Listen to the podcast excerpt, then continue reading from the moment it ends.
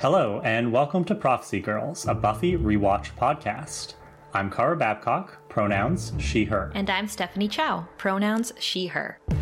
Join us each week as we break down every episode of Buffy the Vampire Slayer from the beginning. This is a spoiler free podcast, and we're currently on season 3. Whether you're watching for the first time or longtime fans like us, we'll be analyzing every episode, character, and storyline like it's our first time too. During this rewatch, we'll reminisce about our memories of Buffy, discuss the show's cultural impact, and provide honest commentary from a 21st century lens. Thanks for listening. Now, on to the episode. Season 3, Episode 18 Earshot. Kara, I have a hard time wrapping my head around this episode. I liked it. I think it's good. But I also think that it's misplaced and it shouldn't be where it is in the season or even in the series. I got so many flashbacks to season two and er, maybe even early season three. Mm. And that's the feeling yeah, I, got I see what this, you mean. Right? The dialogue. It's probably because we, we we've come off such a long string of just fantastic episodes. I think that you're right. If this episode were in season two or even the beginning of season three, it wouldn't stick out so much because it, would just blend in with the quality of those episodes. The fact that it's following up on the heels of consequences, doppelgangland, enemies, like we've had like a run of like four or five amazing episodes. So I don't see this as Earshot's fault. I think that if we try to look at it as a, somewhat standalone and self contained episode, there are some really interesting things happening in this. But I, I, completely see where you're coming from. I'm there too. So it took me like I think half the episode to really like get into it and fall in with the mood and the pacing. But then once the middle hit, it got fucking hilarious and then I, I was really enjoying it up until the end from there oh trust me i have i have thoughts on all of that so yeah. i suppose we should discuss this like as an episode do you think we should do that mm, we shall we don't we don't just want to talk overall until the end um let's start but also i think i think we should acknowledge that this is an episode that features a school shooting. Well, the plot it, it of features one. the specter of a school shooting. Yes. Yeah. I think we should just address that ahead of time uh, for anyone who didn't watch the episode and only listens to us. That could be a sensitive topic for you. Uh, I'm sure we'll be bringing up Columbine at one point. Uh, so, a heads up to everybody who's listening. All right, let us begin. we start off, and this first scene is really where the problem began for me because Buffy is running through the playground at night and she trips and falls, and a demon's chasing her and she snarks at it a bit and she pulls out a knife and they fight and then another demon shows up and they fight and Buffy pins one of the demons down and these demons don't have any mouths. They are incredibly bad like rubber suit demons. Like this costume is is not good. It's like season 1 um, quality. It, it's just a stunt person in a full body like rubber suit basically. Um, it reminds me, and this is not going to be our last reference in this episode. It reminds me of the fish monsters from Go Fish. yes, fighter. Yes, Kara. So many times in this episode, I reference Go Fish. I was like, "This is the Go Fish of season three because it is also oddly placed at the end of the season with a lot of amazing episodes sandwiching it." but what's hilarious about these costumes? It's not so much that like Buffy pins one of these demons down and stabs it and we're like oh what a hilarious costume it's that the other one runs away and they show it running away and it's just like doot, doot, doot, and it's like the funniest run I've ever seen. Yeah, we should set it to the Benny Hill music or something. I'm gonna take a gif of it and I'll post it online because I don't know. It cracked me up, and it, you see it again later, and it, I was dying, and I wasn't supposed to be dying here. This is supposed to be serious because Buffy gets scratched, and the demon that she killed, its blood, its demon blood gets like absorbs into her hand. And that can't be good. So is this a metaphor for sexually transmitted infections? Oh god. Yes. for sure. Is this just like an occupational hazard of being the slayer? Is you know, you might have there you got to be aware of like d- bloodborne demonic illnesses. Yes, very true. Uh, Buffy should wear gloves while she's yeah, playing. she should wear the proper PPE. You know, we were talking about health and safety at, at, the docks a few episodes ago. Like, yeah, Buffy should be wearing like goggles and gloves and like gauntlets. You know, she's got to be suited up for this kind of stuff. Because she's dealing with blood on a regular basis. At least she's wearing pants here. Like we've come a long way for Buffy from season one, where she would probably be wearing stilettos if this was back then. Uh, but here, okay, we cut to credits. We cut to credits from here, and that threw me off. I know we've had a lot of episodes lately where the credit scenes have been like five minutes into the episode. Yeah, I was like, what the fuck? So we cut to school and Buffy and Willow are entering the library and they're talking about this demon that she fought the night before. And Willow says it's disquieting that the demon has no mouth. Agreed. And Buffy says, you know, that, that means they have no teeth unless they have them somewhere else.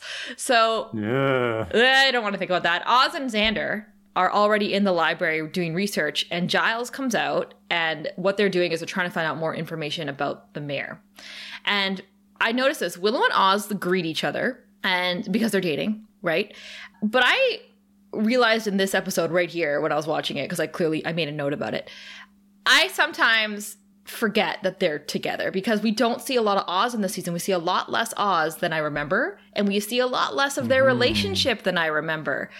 For someone like me who like really always loved Willow and Oz's relationship in my past rewatches, watching this this season back to back the way that we've done, I'm not getting the same feels I used to get. Firstly, I think you mean Waz. What's was That must be their ship name, right? Oh. Willow and Oz, Waz. You love Waz. Um, Ozo?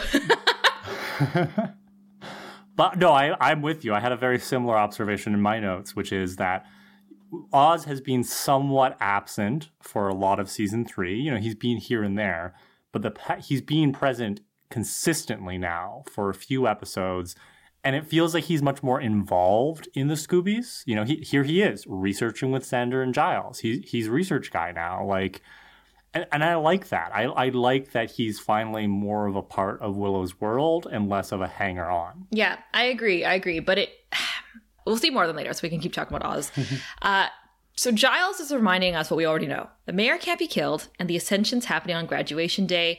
Uh, other than that, they don't know what's going on. Like Giles, like is say, saying things that he knows that the ascension isn't. Like it's not the demon Azarath and all these things. And Xander keeps interrupting Giles during this little talk, and he's getting really annoyed with him. And so basically, they don't know what's happening. And Buffy says, so the whole faith angel thing was for nothing. And so she's calling back to last week's betrayal and treachery. and Giles says, no, Angel's charade showed us that faith has changed to the bad side. And the info about the ascension will prove useful eventually when he pulls it all together. And Buffy's itching her hand in the spot where the demon blood sank in uh, during this talk. And Wesley comes in and he's so smug because he's like, apologies, I'm late. I was detained by the council or whatever. So he was taking a dump. Yeah. Wesley, just sit, call it what it is, okay? I too am detained by official council business quite often. Once or twice a day, at least, healthily. um, Wesley snarks to Giles about having no luck in the research area. So Giles says, Well, with your connections to the council, surely you'll have something to add. And Wesley is like, Ah, yes, uh, and he just like repeats what Giles just said about the demon Azarath. and the Scoobies just get up mid sentence and leave. They're like, fuck this. Like, this guy doesn't know anything. I love this. I, I love it. Yeah. I'm sorry. I, I know that because the way Wesley changes in the future, like some people will feel like, oh, you know, we're giving Wesley a bad rap here, but he's really, really an insufferable character right now. And I love this kind of little bit of rebellion that's going on. Yeah, and Giles is equally smug because he's like, these people like me so much more. Um, uh, but like, is it just me or like this scene and like the scene after it are just kind of off? Like the dialogue in this episode just doesn't feel as snappy as it No, usually it's, does. it's not just you. I I was it's the same way. I, I paused the episode uh, to go make tea after the following scene, and I'm like, are we only eight minutes in? Like, it feels like it's dragging on here. right? So I, I think the issue is there is no explanation for who these rando demons are that Buffy's fighting. They're just random Hellmouth demons. And they're not connected to the conversation that follows, other than, you know, Buffy saying, Oh, I got some blood in me. Like and there's and throughout the episode, there is no explanation. Yeah. So I think that's what sits weirdly with me. I like I, I don't mind having enemies who are unrelated to the, the the season story arc, but give me a little bit more backstory. You know, I feel like the writers were kind of lazy in this episode. They're just like, it's just a random demon. It's like, that's not good enough for me. I need Giles to do like a two minute exposition where he talks about how they came here like 200 years ago and they're looking for something in a crypt that's been there this whole time. Yeah, and like a very specific crypt that we all know where it is, and like we'll go find whatever they're looking for. Yeah, that's what I need. I need that as well.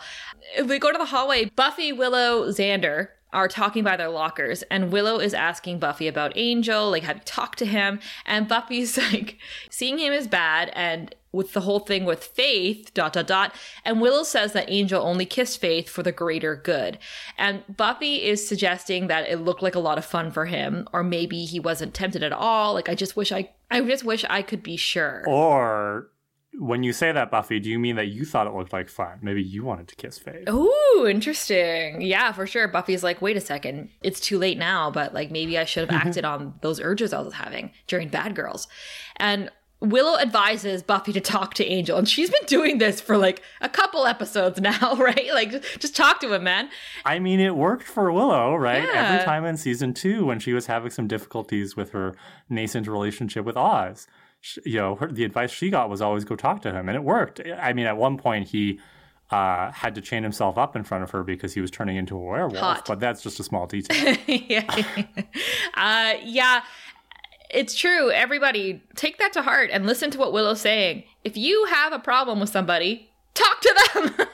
but here's here's what makes me mad because Buffy says you you- like you think he'd tell me if I asked him, and I was like Buffy. What is this insecurity? Okay, what is this insecurity? And we'll get more of this later too, but I just thought that like I thought the carryover from the last episode, Enemies, where Angel made out with Fa- Faith in front of her and punched her in the face and pretended he hated her. I thought the fallout from that would be that Buffy was traumatized by seeing Angel as Angelus again. Angelus killed Jenny. Angelus stalked and tortured her friends. Angelus made her life a living hell, and then she sent him to hell. That's what I thought she'd be traumatized over, but it it it seems like what she's worried about is that Angel's attracted to Faith and would rather be with Faith and would rather have sex with Faith than Buffy because he can have sex with Faith and not Buffy. And I think that's just I don't know, like I just wish she cared more about the other than the insecurity of it all. fair. You know? I don't know if I'm going to go so far as to defend Buffy here, but I, I do see where she's coming from because she is still very young. Uh, she's very inexperienced. So I think it makes sense that her priorities maybe aren't in the place we think they should be. I agree. I totally agree with you. And saying that Buffy is young is a great reminder to me because sometimes I forget. I was like, oh yeah, they're in high school. This episode's very high school based, so it's hard to forget in this case. But I just that's what another reason why I think this episode belonged earlier in the series because it's just like the, the insecurities that she's talking about just don't seem like they'd be hers at the moment, you know? the important thing we need to focus on in this in this scene is that a jock named Hogan Martin is walking the halls of school as hot jocks do, and Xander is scoffing about how hot he is. And he's like, he thinks he's so hot, and we should all be in awe of him because he can put a ball in a net. And Hogan says, Hey, Xander, as he walks by, and Xander's like, He knows my name. so uh, Hogan is with Percy, Percy from Doppelgangland.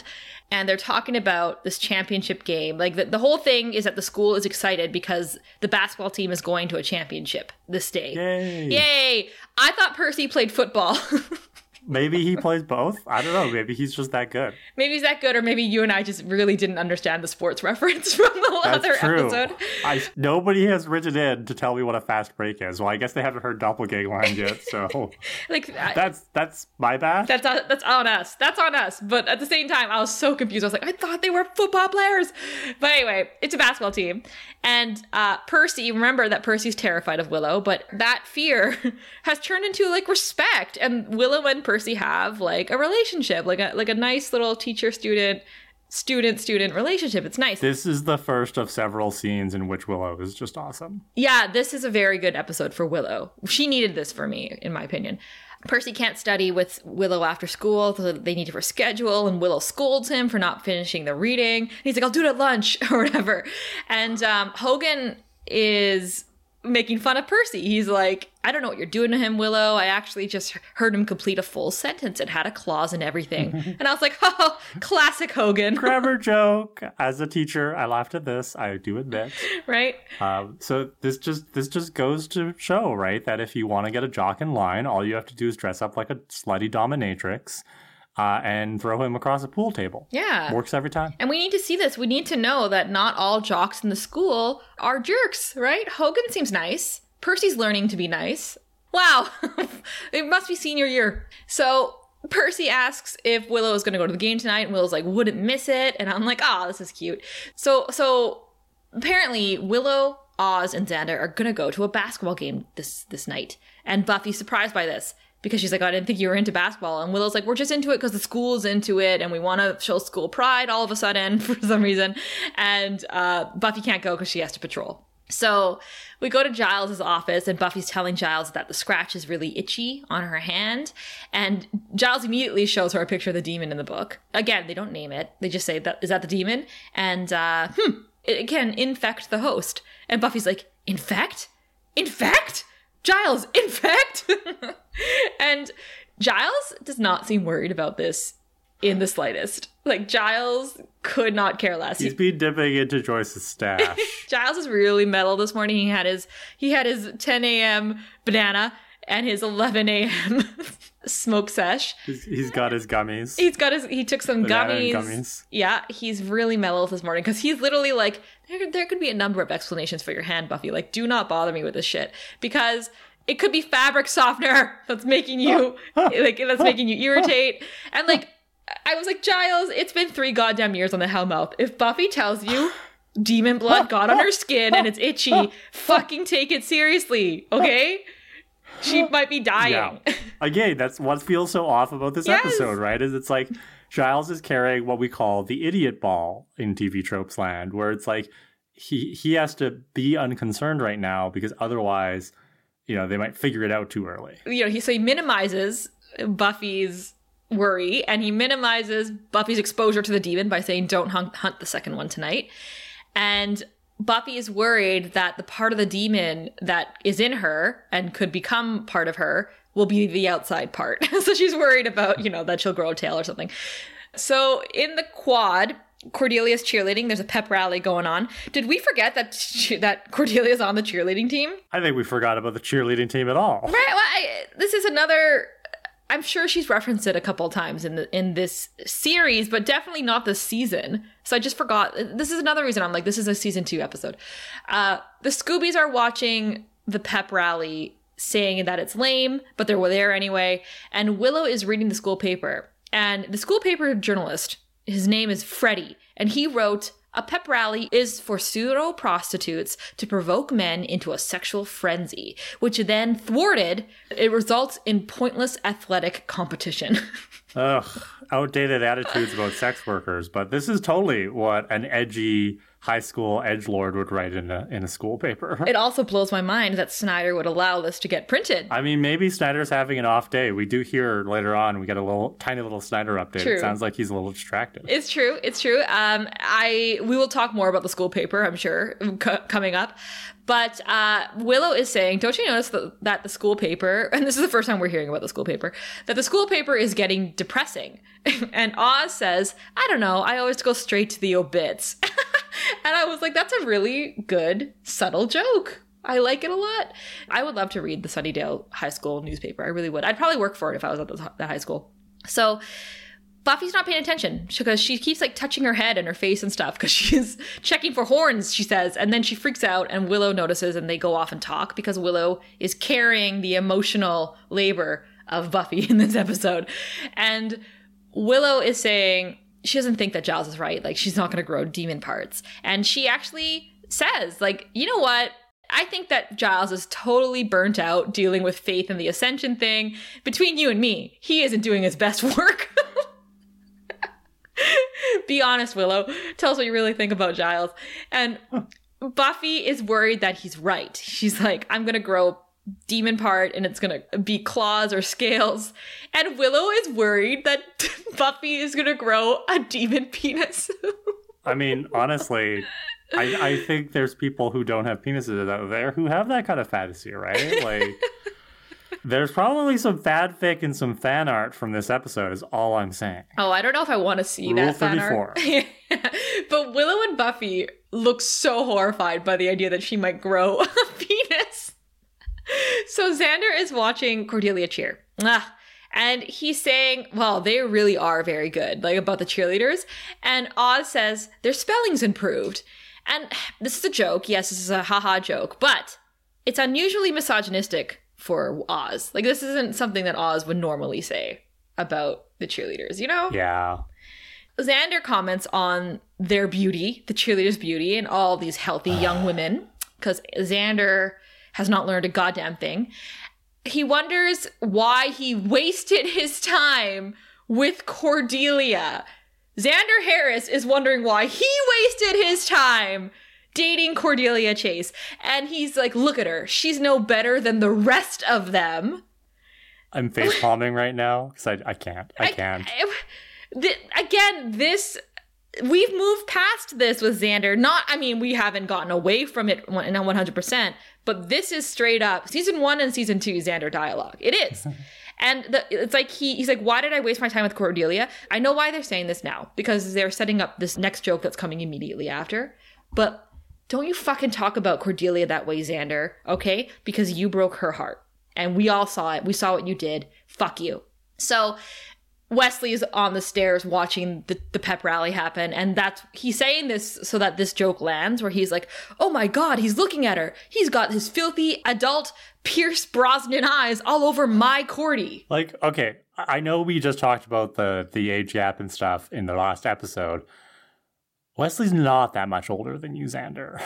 um, and also, again, why is Wesley on campus and nobody's questioning this? Like, uh, like here's the thing: is the bar is so low. The show would just have to tell us at some point, oh.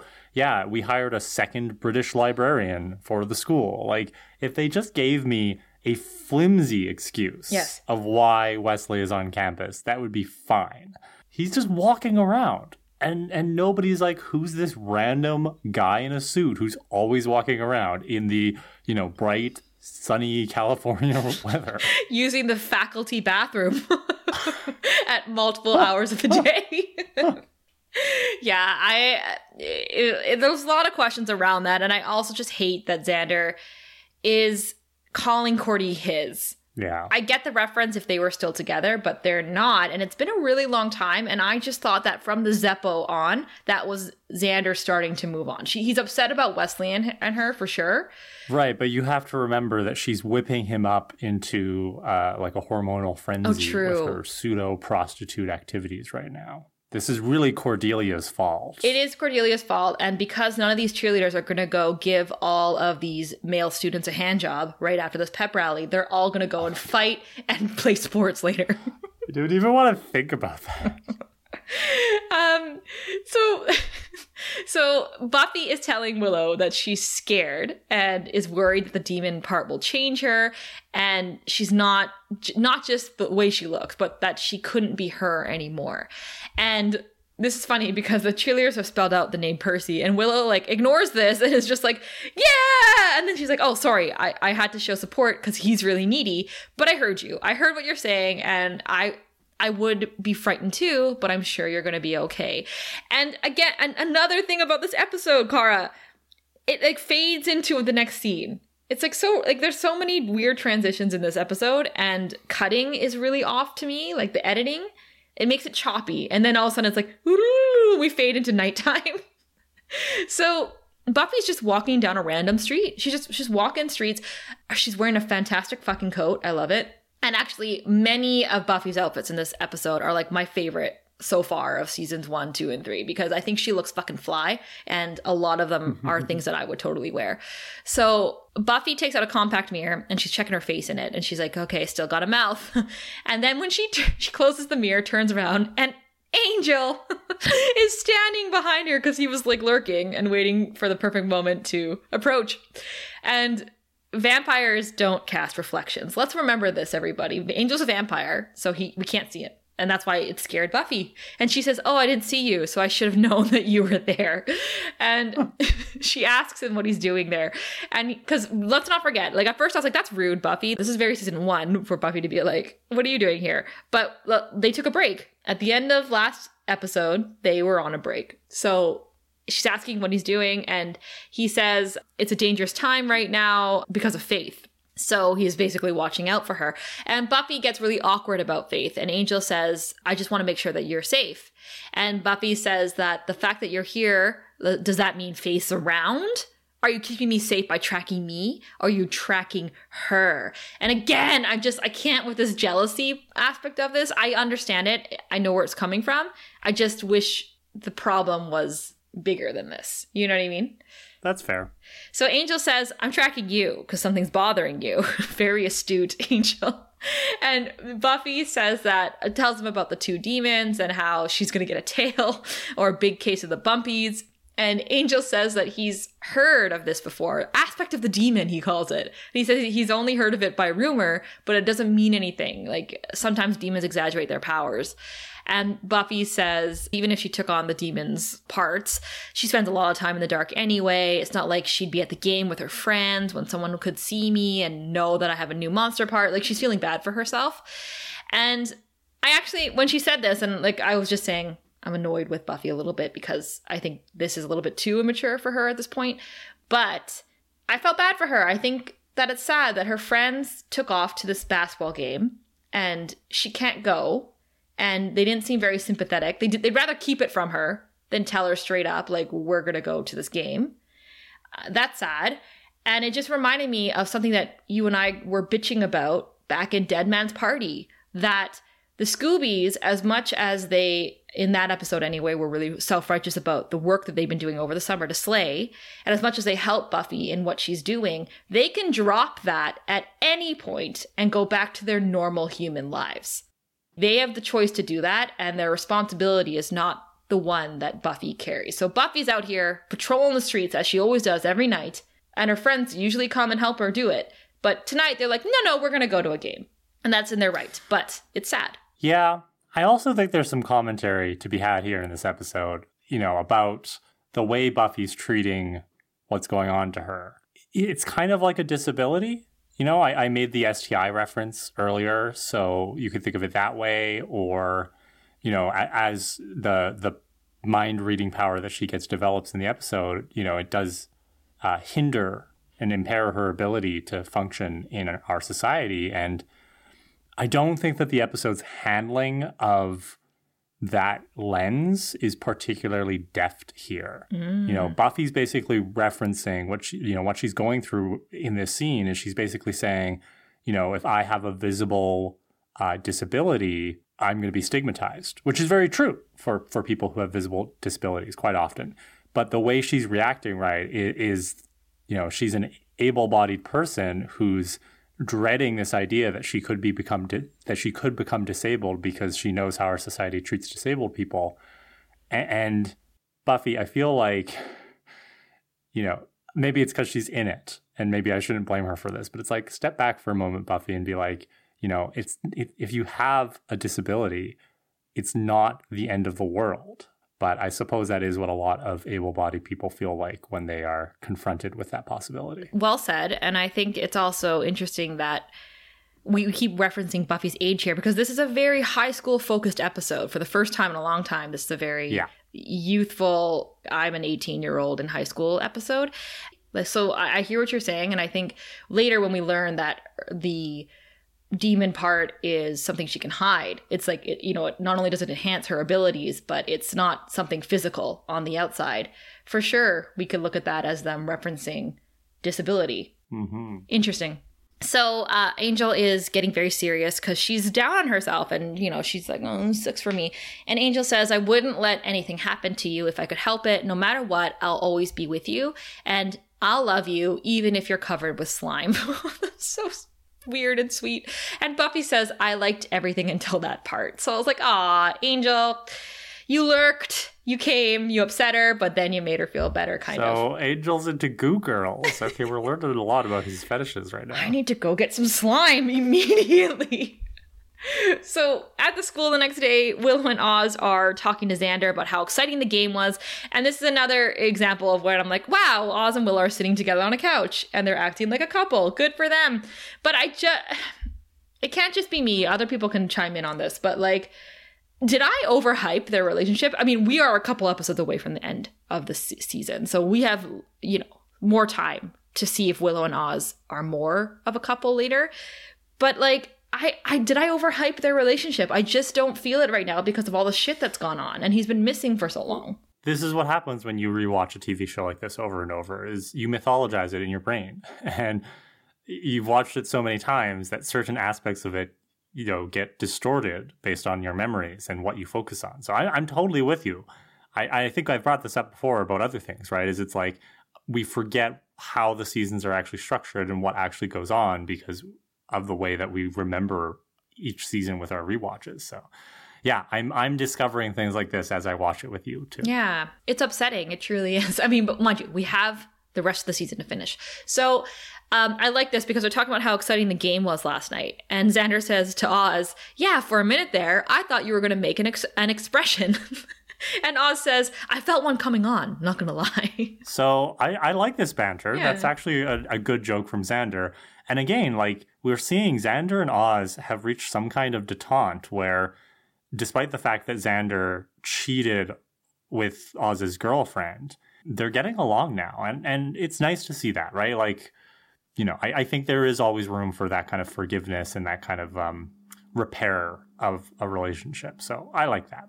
I agree with you. I, I also like it so they shush up when Buffy comes. And again, this this makes Buffy feel othered. Like this makes Buffy feel out of like she's out of the loop or that she's not part of the group. And she calls them out. She says, okay, either we lost or you don't want me to feel bad that I wasn't at the game because they all get really quiet and they're, they're, they're being nice by being like, you know, oh, it wasn't that great a game. You know, it's pretty dull. It's, it was whatever. And then, of course, Cordelia, who's standing nearby, says, Are you guys crazy? It was incredible. I haven't cheered so hard in my life. I still have knee marks on my back from the pyramid. as opposed to whatever else she'd have knee marks on her back from, from. the pony play that she likes so much. Just like oh dear. Um, also, but I like that line right because it does tell us something about Cordelia's position among the cheerleaders. She is not at the top of the pyramid. Ooh, she used to be, no longer. Very astute, Cara. Good point. Um, and, and then this is classic Cordy, and Cordelia is actually fucking hilarious in this episode, just like in Go Fish. And Buffy says that there was a boring patrol for her the night before, and Xander staring at Cordelia. We hear him say, but his mouth doesn't move, I wonder if she and Wesley have kissed. And Buffy hears this and says, It really bugs you, huh? Cordelia and Wesley kissing. And Xander says, Man, you read my mind. And Buffy's like, oh, do you see the, mo- the emoji I used to explain her face? He's just like, huh? yeah. It, it, Buffy's Buffy's making some connections here. Buffy's putting also, two and two together. How awful it is that the first mind Buffy reads is Xander. Can you imagine if she got mind reading powers, but she could only read the mind of Xander Harris? Like that would be that would be a different episode. but that would be an awful thing.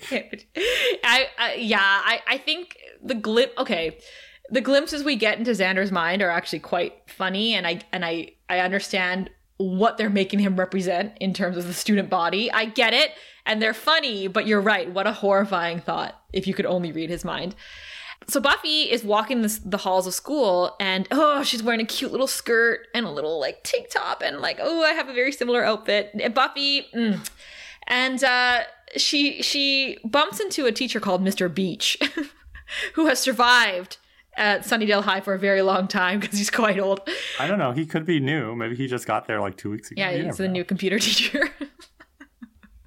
so she hears him talking. She hears him thinking, "Students, if we could just get rid of all the students." Whoa. I, okay, I gotta fess up here. As a teacher, I do have that thought sometimes. Mm. Um, you know, I'm like, oh man, school and teaching is great, except for the students, which that's not what I think all the time, obviously. Otherwise, I wouldn't be in this profession.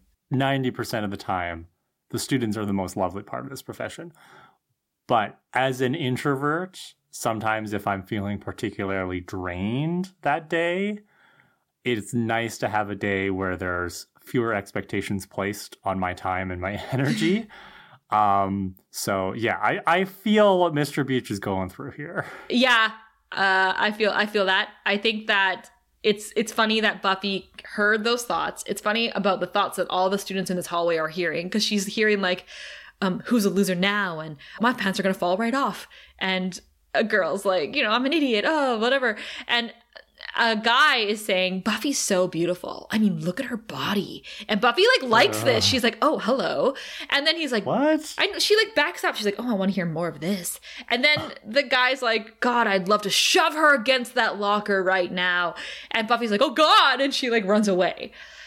She goes to see Giles in the library, but she's excited about this this gift. She's saying that, you know, this aspect is way better than growing a tail because it's really hard to find jeans that fit anyway. As in, if she grew a tail, she wouldn't be able to find jeans that fit. And I was like, Buffy, you are like a size negative zero. You would have no problem finding jeans that fit you. okay. Yeah, and then you just cut a hole in them like all those mice in those cartoon shows do. Yeah, and um, you probably be like the the the Hulk or those werewolves from Twilight, where you just have clothes that fit you all over the place that you can just slide on when you're no longer transformed. So Giles says that he's not convinced that this is genuine mind reading and you're most likely projecting. and Buff again, he's being flip about it. And Buffy says, "When I walked in a few minutes ago, you thought, look at her shoes. If a fashion magazine told her to wear cats strapped to her feet, she would." oh, Giles, you are snarky. I mean, he's not wrong. He's not wrong. He's he's actually incredibly correct. It's just really funny. And Giles thinks that the you know Giles thinks in his head where else would he think? He thinks in his head, the demons are telepathic. I should have known. That's why they didn't need mouths. This this is confirmation of what you and I have been saying for a long time now, which is Giles is a petty bitch. Like the amount of things he says is just the surface, right? Underneath the surface, he has even like sharper barbs prepared for people, and he filters that. Yeah, and he chooses we're, not we're to. seeing Giles unfiltered right now. This is why we need to read his Watcher diaries because that's where we're going to get the best insight into his brain. And oh, sorry, so he's about to tell Buffy this, and Buffy's like, "Yeah, I already know." Like she says what he was thinking because she can hear his thoughts, and she says, "I Principal Snyder has has walk like an Egyptian stuck in his head." Oh my god, that would be the worst. How does that song go? I, it's not stuck in my head. Yeah, seriously, I, I forget. I gotta listen to it later. Maybe I'll put a little. Maybe for the first time ever, we'll put a little like clip of "Walk Like an Egyptian" in this in the episode. Don't don't do that to people. So the boys in this school are seriously disturbed she's saying. And it's weird but giles think about it what I, and what i could do with it. And giles says you know it is very useful. You could anticipate your opponent's every move turn his plans against him. And buffy says oh way better than that. and her expression is priceless. I love sarah michelle gellar's acting in this moment right? Because it's like like you said this episode is very high school. And and the next scene really reinforces that. So hard. It's like what she's excited about using her powers for is to do better in school and eavesdrop on all her classmates' thoughts. And again, this is what, like, bringing it right down to high school and how Buffy would rather use her Slayer powers and these, like, supernatural gifts in a high school setting instead of the larger picture of the Buffy verse. I think it's it's just it just it's so weird and out of place here because in my opinion buffy should have donned one of her classic incognito outfits of like leopard pink and sunglass pink sunglasses Some sunglasses. yeah. And gone to city hall and listened to the mayor and his thoughts and got a scoop on the larger storyline you know? I think that would have been really fascinating here but she doesn't. She goes to english class and picks apart the brains of both her teacher and the other smart student in class that isn't Willow. And the subject of today is Othello, the Shakespeare play. Well, you notice that's the only thing that they're ever studying in these English classes at Sunnydale High, right? Because last time we were in an English class last season, it was Merchant of Venice. So now it's Othello. So it's like, okay, so we're always cutting to Shakespeare. It's true. Buffy is answering the question really well, and she's stealing the answers from another smart girl named Nancy. I was like, poor Nancy, you know, being smart is the only thing she has, and Buffy's stealing her thoughts. And Willow's thoughts are so funny because Willow thinks Buffy did the reading, Buffy understood the reading. Willow's also kind of a petty bitch. And Xander's thinking, when did she study? Was I supposed to study? Miss Murray is kind of hot. So Buffy hears a guy um, in the class thinking, look at them scrambling for the teacher's praise, like pigeons for old bread crusts. like, it's like an old man stuck in this boy's body. That's actually probably what's what's wrong with this guy behind the scenes. He doesn't. He he stays the same age, uh, but he, he's immortal. He's Benjamin Buttonek. Exactly. But we don't get to the bottom of his dilemma. We just let him live his life. Uh, Buffy asks Willow who the guy is, and he says that's Freddie Iverson. He writes these editor those editorials for the school paper, and then she says he's sardonic. And I was like, is that the word you wanted, Willow? he's sardonic. I was like, that's yeah, no, weird. I see it. That's I see weird. it. Um, Willow's vocabulary is so good. Yeah, it, Willow is on point this this episode for sure. Uh, let's talk about Freddie Iverson for a second because I was watching this kid in this episode and I was like, he's pretty cute. You know, I think he would have been if this actor had been like fast forwarded to our to right now. I think he would have been casted as like a main character. I think he's like he's got that look, that like more effeminate, like less macho kind of leading man look right now. I think he would have been in, in one of those Netflix movies. I don't know. I was crushing on Freddie Iverson in this episode. But so Buffy like takes him in and then continues to steal answers to answer the teacher's questions about Othello.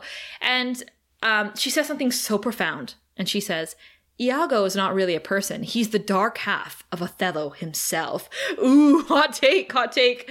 And the teacher's literally like, that was in my dissertation. Like, I'm really impressed with how smart you are. And Buffy's like, yeah, I know.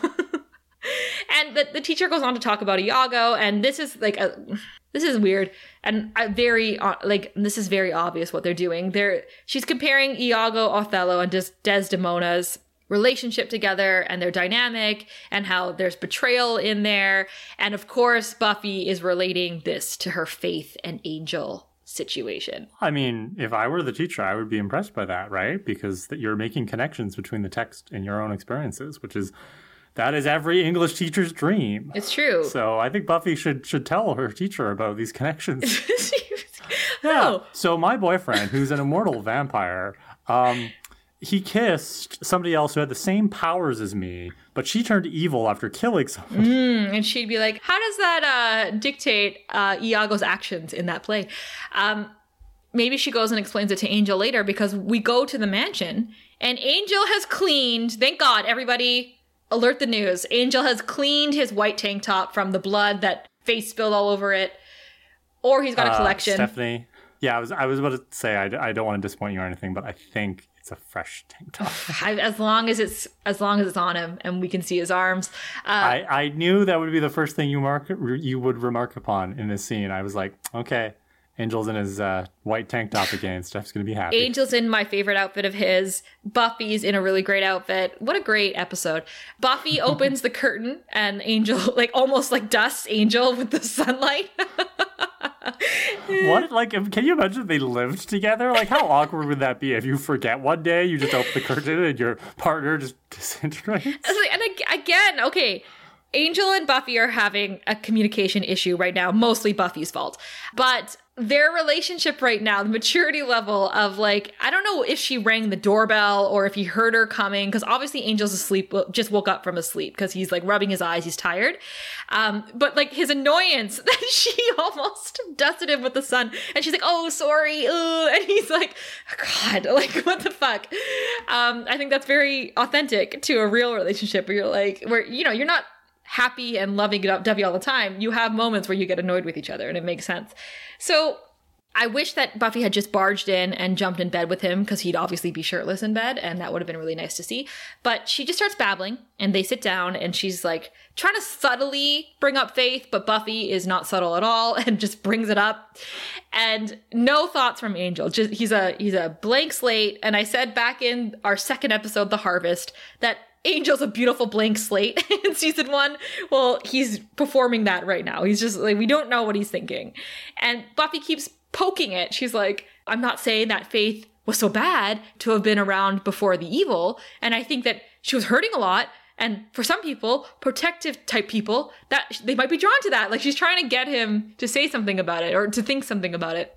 And Angel calls her out and says, You can't get into my mind. It's like the mirror. The thoughts were there, but they create no reflection in you. And if I wasn't so in love with Angel, um, I think I'd be very prone to make a joke here because when he's like, you know, the thoughts aren't there because you don't think at all. but I'm not. So to me, this is this is like Twilight, except Buffy's Edward and Angel's Bella. Mm, great connection, Car. I'm very proud of you as an English, te- a former English teacher myself. so, um, yeah. So so Angel's saying he guessed it. Like that's the aspect of the demon is that she can read thoughts now. And I don't know how he got to that conclusion at all. He just knew, I guess, because Angel knows things deep down. Well, it's like the glove of Myhnegon, right? And, yeah. and all the stuff. He, Angel just knows things. He's just really smart. And just like, okay, so you're asking me about faith, therefore you must be trying to read my thoughts. Like, but you're not getting through, sister, because what he says is great. He says I don't you don't have to play games with me, Buffy, ever. And I was like, duh, Buffy. Angel's never been one to play your your high school games. Like he's just like straight up. And Buffy says, Well, you're not exactly Joe. Here's what I'm thinking. And Angel says, So ask me. and Buffy says, Oh, but that would have made sense. and Angel says, What do you want to know about? Faith? How I felt kissing her, pretending I had no soul, w- watching you suffer? I hated hurting you more than I could stand. And Buffy says, you know, the thing about Faith, I'd understand. And I think she means like if you were attracted to her or something. Um, she has this whole bad girl thing working for her. I was like, Buffy, you asked him to play along, right? You guys came up with this plot together, assume I assume, with Giles. So, like, I know you can't help feeling insecure about it, but you know he was like, yes, I will play the role so that we can get information from her. So Angel has to, like, say, kissing her meant nothing. I don't want a bad girl. I've done that before. I've lived a long time, Buffy, and I'm past that. I've been with dozens of girls, whew, dozens of girls like her, more. And Buffy says, hmm, this honesty stuff is fun. and Angel says, There's no comparison. In 243 years, I've loved exactly one person. And Buffy's like, That's me, right? And Angel says, Next time, just ask. And then he warns Buffy to be careful with the gift because a lot of things that seem strong and good and, and powerful, they can be painful. That's a great warning, Angel. And Buffy says, like immortality. Angel says, I'm dying to get rid of that. And Buffy says, You're funny. And Angel says, I'm a funny guy, stone faced. And uh, good for Angel. I think he handled this really well. Um, obviously, mm-hmm. Buffy demonstrating a bit of her immaturity here in the relationship and her insecurities, but he like he listened and he was like, "Just ask me. Here's the truth." I don't give a shit about Faith. I've already banged girls like Faith, dozens of them, probably hundreds of lucky women just like Faith. And I just love you. I banged you once, but I don't care because I love you.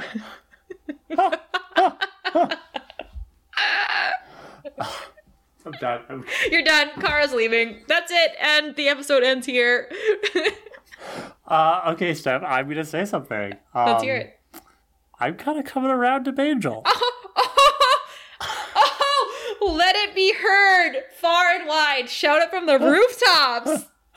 Go on. Like I, am not, I'm not full on like you are. Um, but I will say that this scene re- really kind of demonstrates that Buffy and Angel's relationship at this point in the series is actually a pretty healthy relationship, all things considered. Um, and and definitely in comparison to some of the relationships she gets into later on in the series.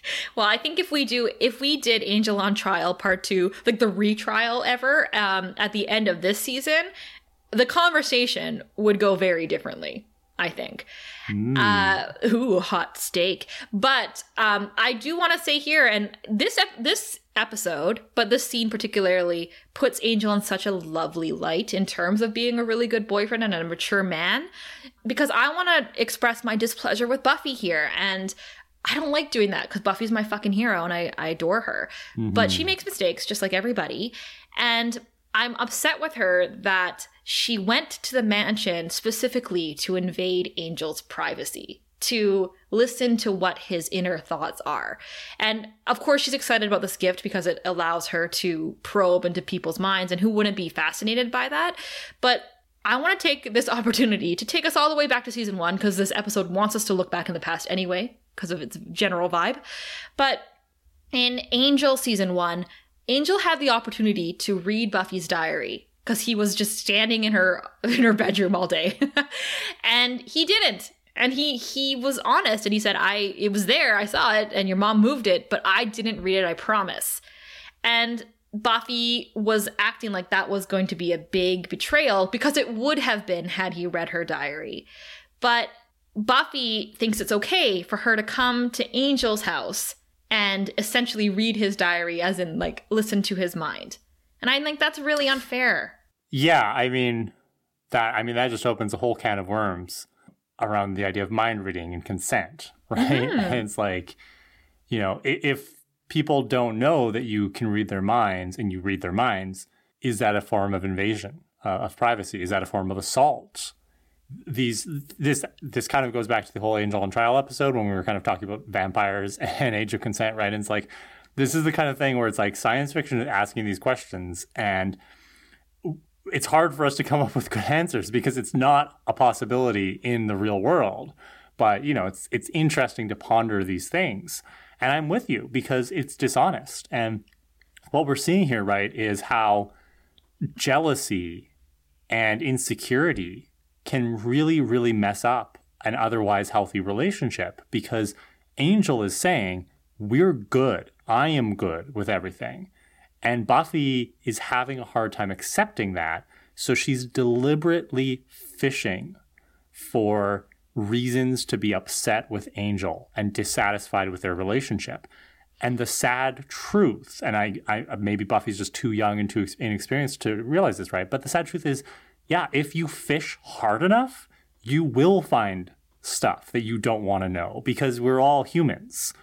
Um, and, and no relationship is perfect. So, you know, Buffy is, treading like dangerous ground here because if she keeps poking this, it is going to blow up in her face. Yeah, and I think the whole aspect of it being about faith is something that we have been bringing up about the series in general about how um, it's a it's a sign of the times but it's also the writing that pit these women against women.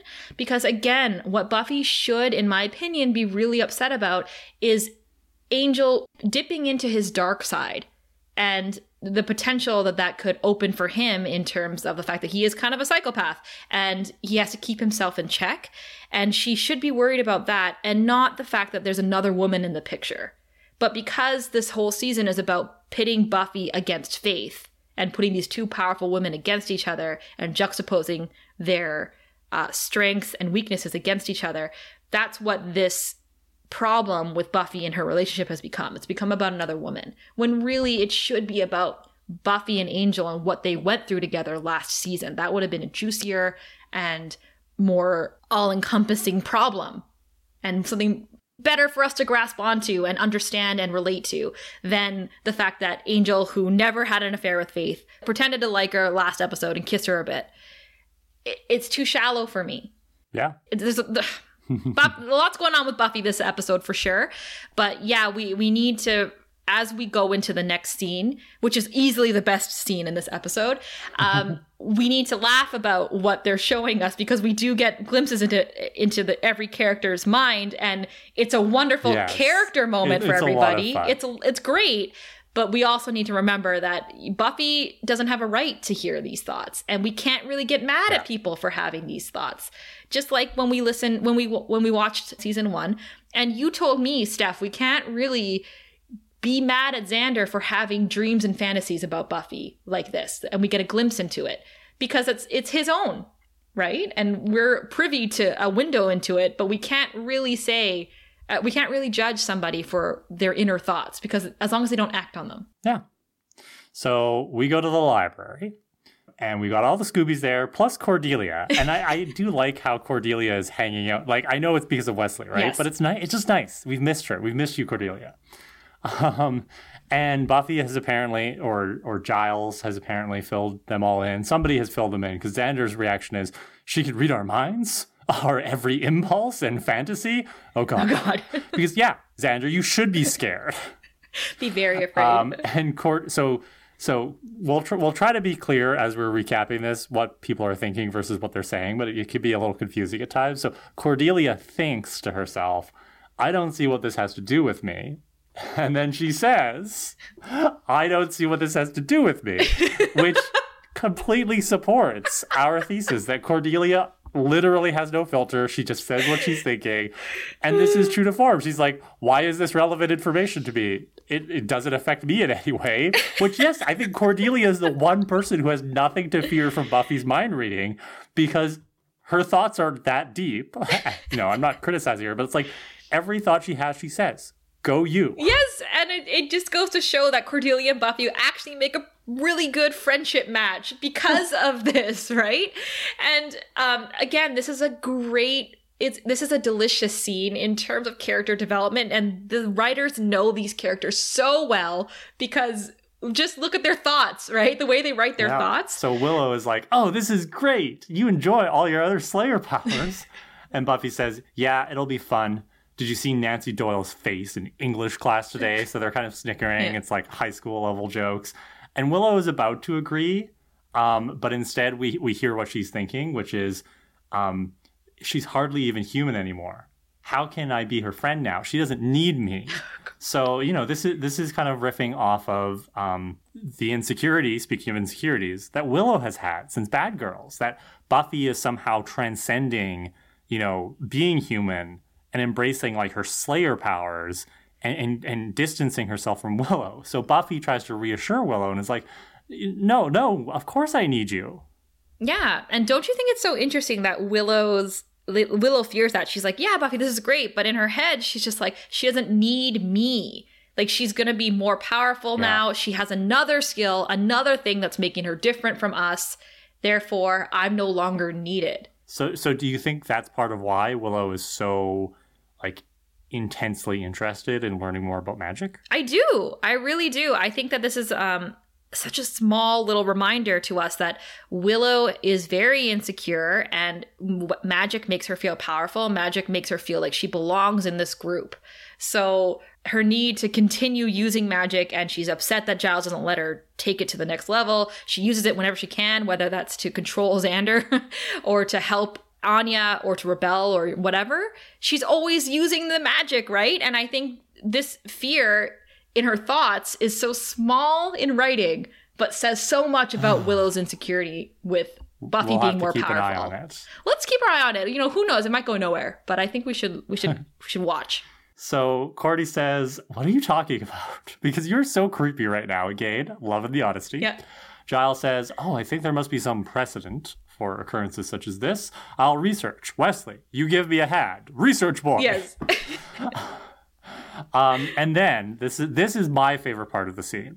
Um, I know your favorite part is coming up, but this is my favorite part, which is Oz is thinking, "I am my thoughts. If they exist in her, Buffy contains everything that is me, and she becomes me. I cease to exist." so this like really deep philosophical pondering is happening within his mind, but then outwardly, all he says to the rest of the group is, hmm. and again, it's like this is Oz. Like we've known this about him for a long time. It's nice to have that confirmed. that he's like he's thinking so much like he's such a deep thinker but he doesn't say anything and then there's cordy who doesn't think who just says what she's thinking oh my god it's so funny so funny And then I'm guessing this is your favorite part of the scene. Uh, Xander is going, you know, like 50 miles an hour in his head. He's like, "What am I going to do? I think about sex all the time. Sex. Um, help." Um, so he's like distracting himself. He's like four times five is thirty.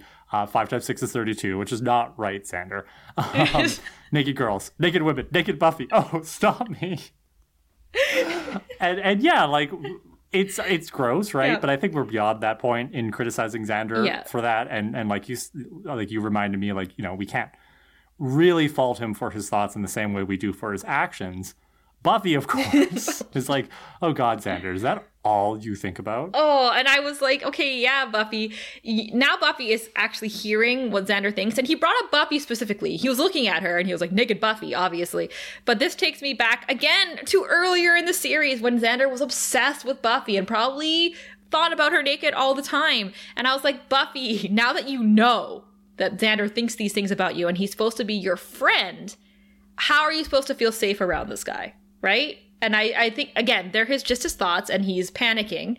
And actually, my favorite part of this is when he runs. He's like, ac- he's like, actually, bye, and he just runs. Which, that is a sensible Yes. reaction. Yes. Honestly, Xander, that was the best thing you've done so far this episode. You GTFO'd when you should have GTFO'd, and it's great. I fucking Do that more laughed. I laughed out loud at this because it's not so. So he runs, and it's Wesley who says, "Yes, Xander has just illustrated something." Yeah, that yeah. made me fucking. He's laugh. like, chances are you're all going to be thinking whatever you least want Buffy to hear. And then he, he, you know, he puts on his most like British voice. He's like, it is a question of mental discipline, which, yeah, Wesley, I'm sure you have the mental discipline. Yeah, of course. We'll come back to that. Um, and Giles says he's right, and he starts explaining. And Wes, mentally disciplined Wesley is thinking, look at Cordelia. No, don't look at Cordelia. She's a student. I am bad. I am a bad, bad, man. bad man. And Buffy is smirking. And she's like, okay, excuse me. Wesley goes into Giles' office. So Wesley has excused himself to do some official council business in Giles' office. I'm a bad man. And uh, Willow's like, "What's it like, Buffy?" And Buffy, you know, is describing it. She's like, "It's weird, uh, but don't think for a second that I don't need you because I do." I think it's really sweet that she's reassuring Willow. She's like, "I want to share this with you. There's all these doors opening to all these little worlds, and I can just walk right inside." and Oz, in his brain, of course, he's like, "No one else exists either. Buffy is all of us. We think." Therefore, she is, which I fucking love that he's sp- like he's checked out. He's not paying attention to any of this other malarkey. He's just he's been thinking there for the last couple of minutes. This whole train of thought about Buffy's mind reading and the nature of identity and existence. And I, you're so precious, Oz. Chef's kiss. Mwah. Like this is perfect. like Xander takes off. Oz is having the deepest thoughts you could ever fucking have on just like a normal Wednesday morning. Willow's panicking. Willow is in her head. She's like, she knows so much. She knows what Oz is thinking. I never know that. Before long, she'll know him better than I do. So again, Willow's insecurity is that Buffy is going to be so powerful that not only will she not need Willow anymore, she will overtake Willow in understanding someone who Willow really cares about. And it's just like, wow. Yeah. So Buffy's like, no, don't think that. And Willow's like, I, I can't help it, Buffy. I'm sorry, I just can't. And she also runs out of the library. Yeah. Oz is like, I, if you don't need me, I'm going to follow the redhead. So he takes off. And this is my next favorite scene, uh, moment in the scene because Yes. Cordelia is so bored and she thinks to herself, whatever. I, I wonder when I can go. And she literally says, whatever. Can I go?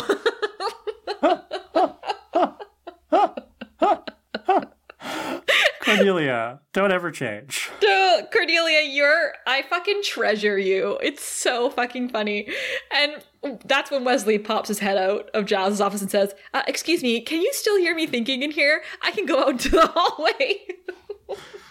Oh dear. Buffy says, "You know what? I've got a headache. I'm gonna go." So Buffy goes out into the hallway and she's listening to all these thoughts from people. You know, she's so hot. I hate my body. No one's ever gonna love me. When will I ever get breasts? Like all these things, and it's starting to really overwhelm her. And uh, quick shot to Giles and in his office with Wesley.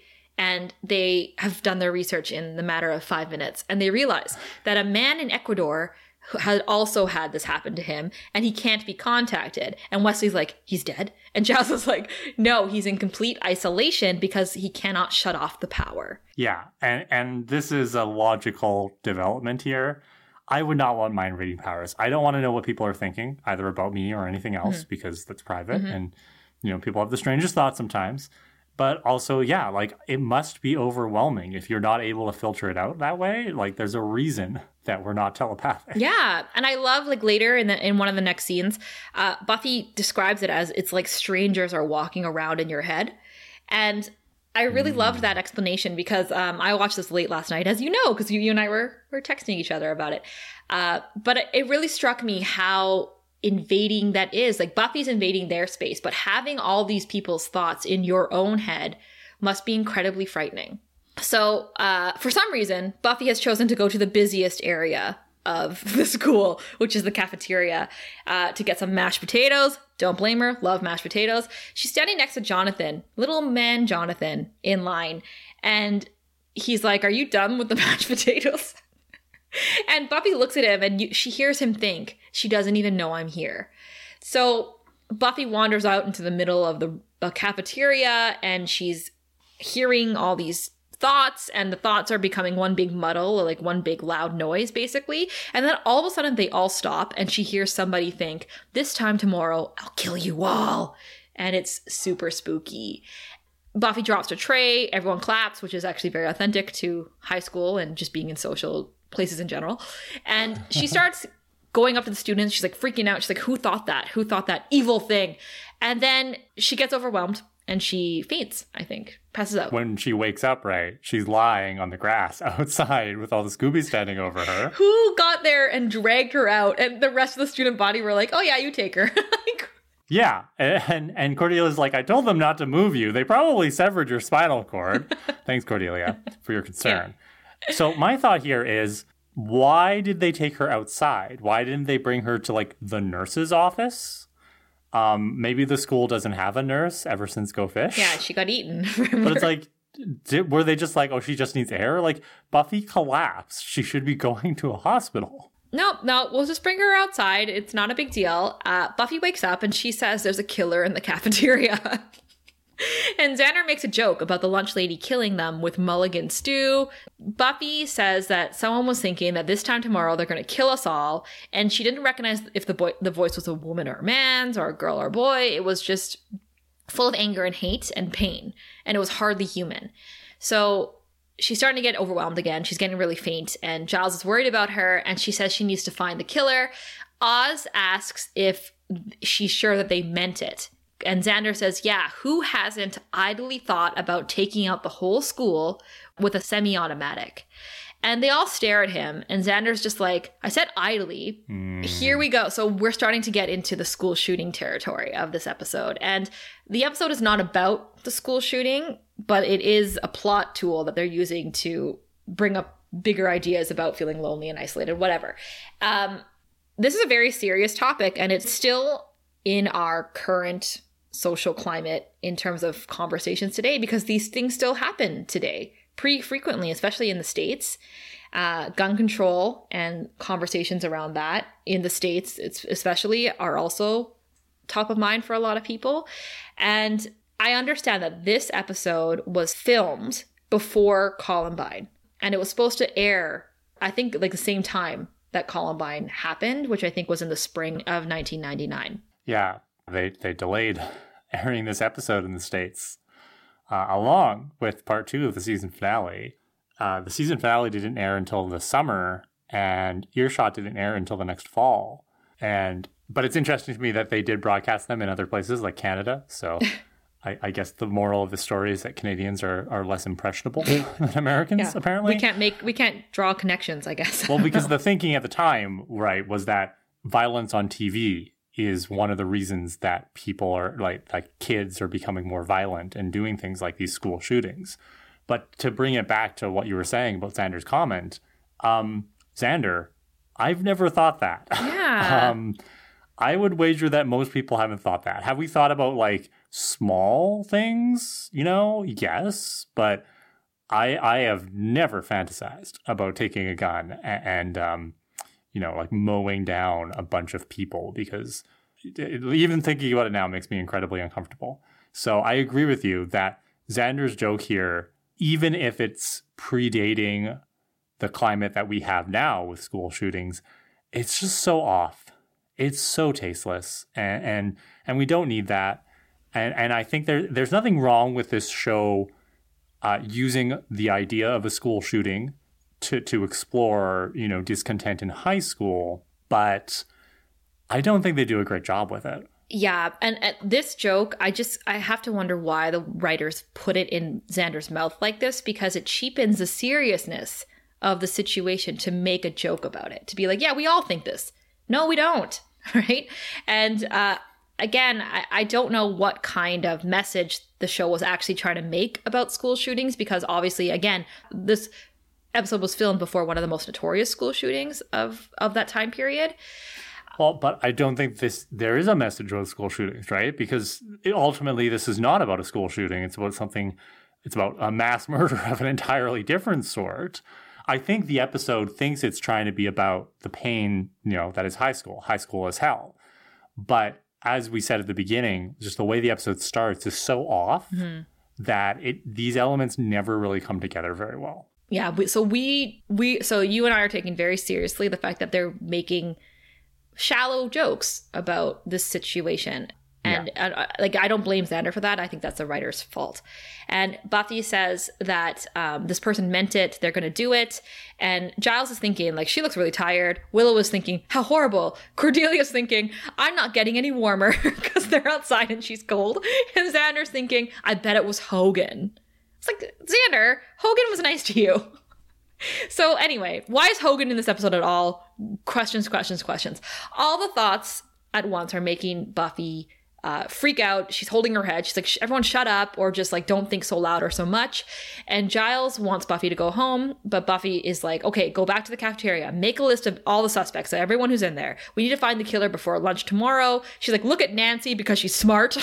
That's scary, apparently. Look at the teachers like Mr. Beach who's having a bad day and like all these things.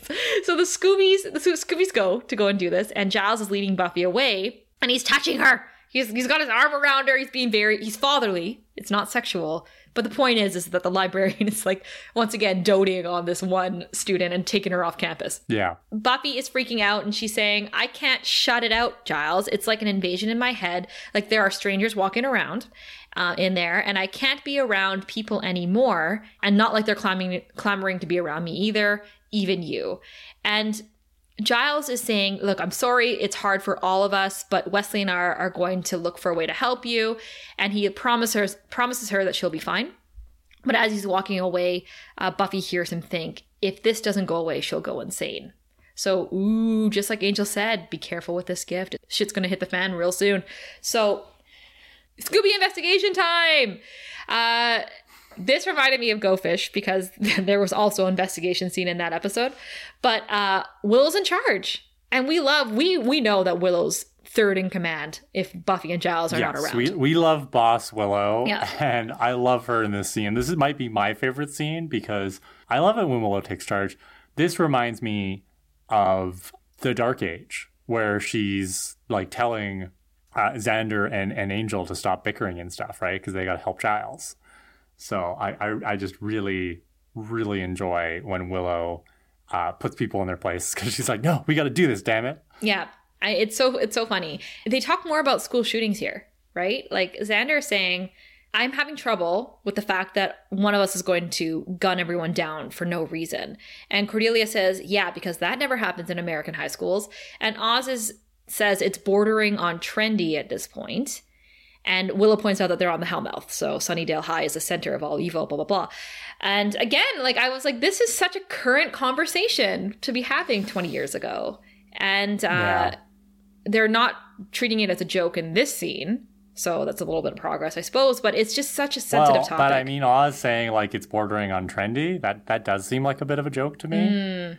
You know, and I, and I, for the record, like I think it was the correct choice to postpone airing this, given what happened with Columbine, because you know, despite my jokes about Canadians being less impressionable and stuff, it's like that was a, a huge tragedy for, especially for Americans. So to air an episode like this that does have these kind of jokes um, contemporaneously with Columbine really would have been very insensitive. So I, I think, you know, it's a good example of how it's like sometimes you have to make these decisions based on what's going on in the world. Yeah, I agree. Uh, so Joyce is okay. This scene is the only part of the episode that I think pushes any sort of season long arc along. this is the only Gee, I thing. wonder why, Steph. this is this is fucking gold right here. So Joyce is helping Buffy into bed and she's like fussing over her and she's like, you know, you need more blankets. Do you want soup?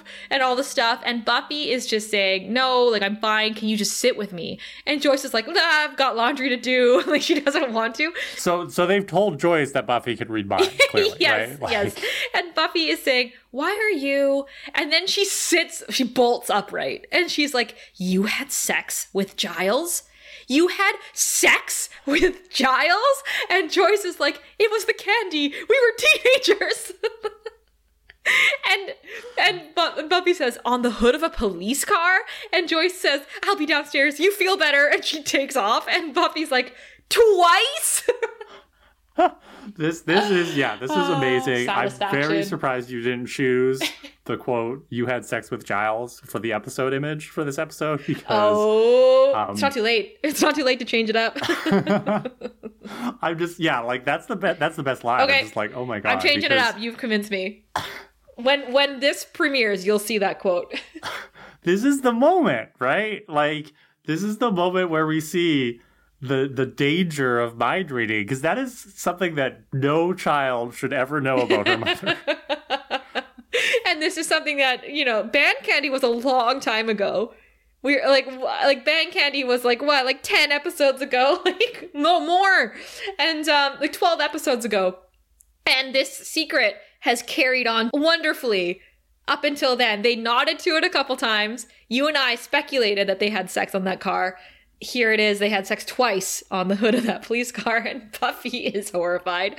Um, so we're back at the library, and Willow's narrowed down that list to a dozen strong suspects, and she sends Oz, Cordy, and Xander off to go and interview the people. And before they leave, Cordy says, I, I think I should work with Wesley on this.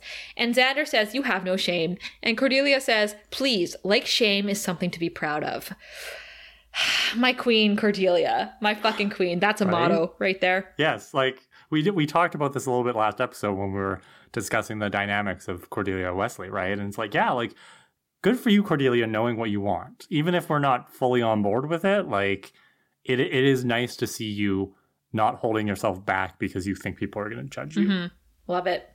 Uh, interrogation time. Willow is interrogating Jonathan, and I think the the writers and Joss Whedon perhaps had so much fun and probably adored that scene between Willow and Jonathan and Go Fish when he admits he peed in the pool. They probably loved it so much they're like, we need more. We need more of hard cop Willow. So Willow is behind is walking around Jonathan again, and she's saying, "Fantasies are fun, aren't they, Jonathan?" We all have fantasies where we're powerful, respected, where people pay attention to us. But sometimes the fantasy isn't enough, is it, Jonathan? sometimes we have to make it so people don't ignore us, make them pay attention. You know what I'm talking about, don't you? And Jonathan's like, You want me to pay attention? Poor Jonathan. I know.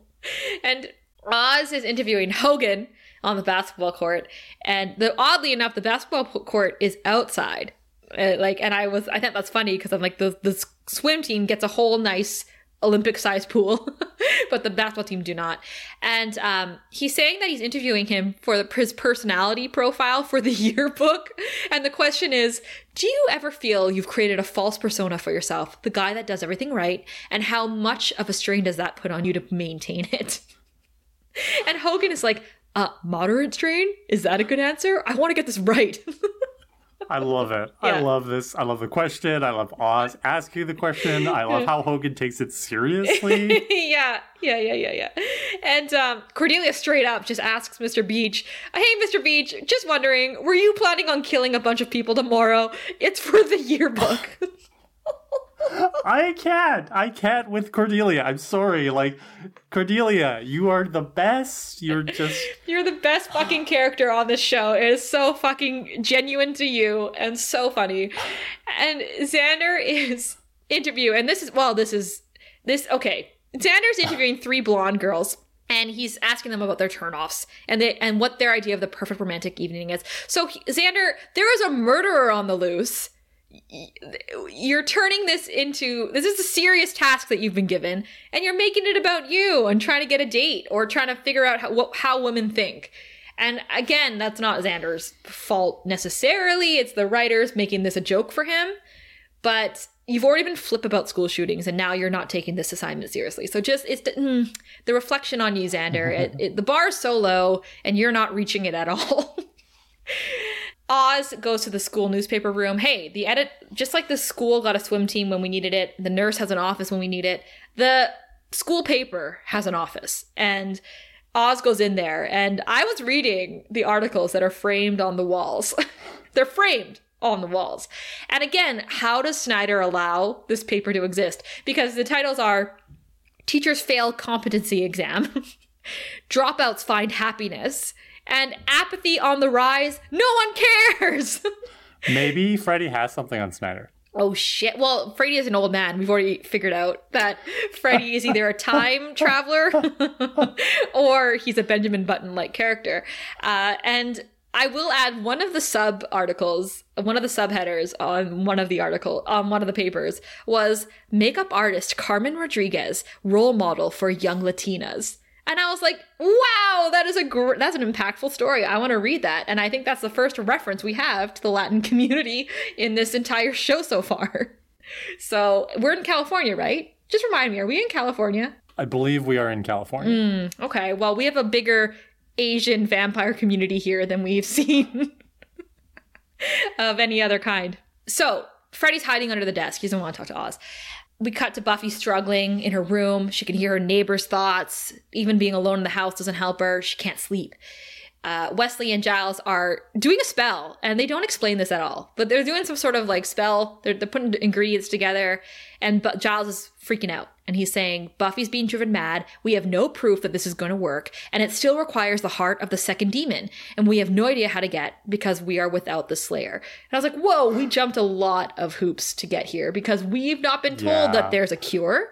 We've not been told that we need the second demon at all, but now we know why there is a second demon that sauntered off during that fight.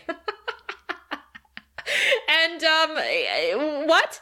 Um, and Wesley says uh, negative thinking doesn't solve problems. Correct, Wesley. Um, I don't like that the tone you used, but you're correct. And who is going to fetch this demon heart? Who's going to do it Gee, for them? I, I, I don't know. Who else do they have on the bench who has the power and strength and who cares about Buffy? Hmm. Yeah, this one's a stumper.